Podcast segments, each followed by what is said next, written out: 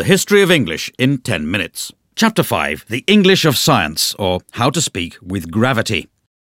Before the 17th century, scientists weren't really recognised, possibly because lab coats had yet to catch on. But suddenly Britain was full of physicists. There was Robert Hooke, Robert Boyle, and even some people not called Robert, like Isaac Newton.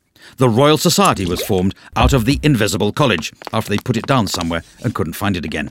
At first they worked in Latin, after sitting through Newton's story about the pomum falling to the terra from the arbor for the umpteenth time, the bright sparks realised they all spoke English and they could transform our understanding of the universe much quicker by talking in their own language. But science was discovering things faster than they could name them. Words like acid, gravity, electricity, and pendulum had to be invented just to stop their meetings turning into an endless game of charades. Like teenage boys, the scientists suddenly became aware of the human body, coining new words like cardiac and tonsil, ovary and sternum.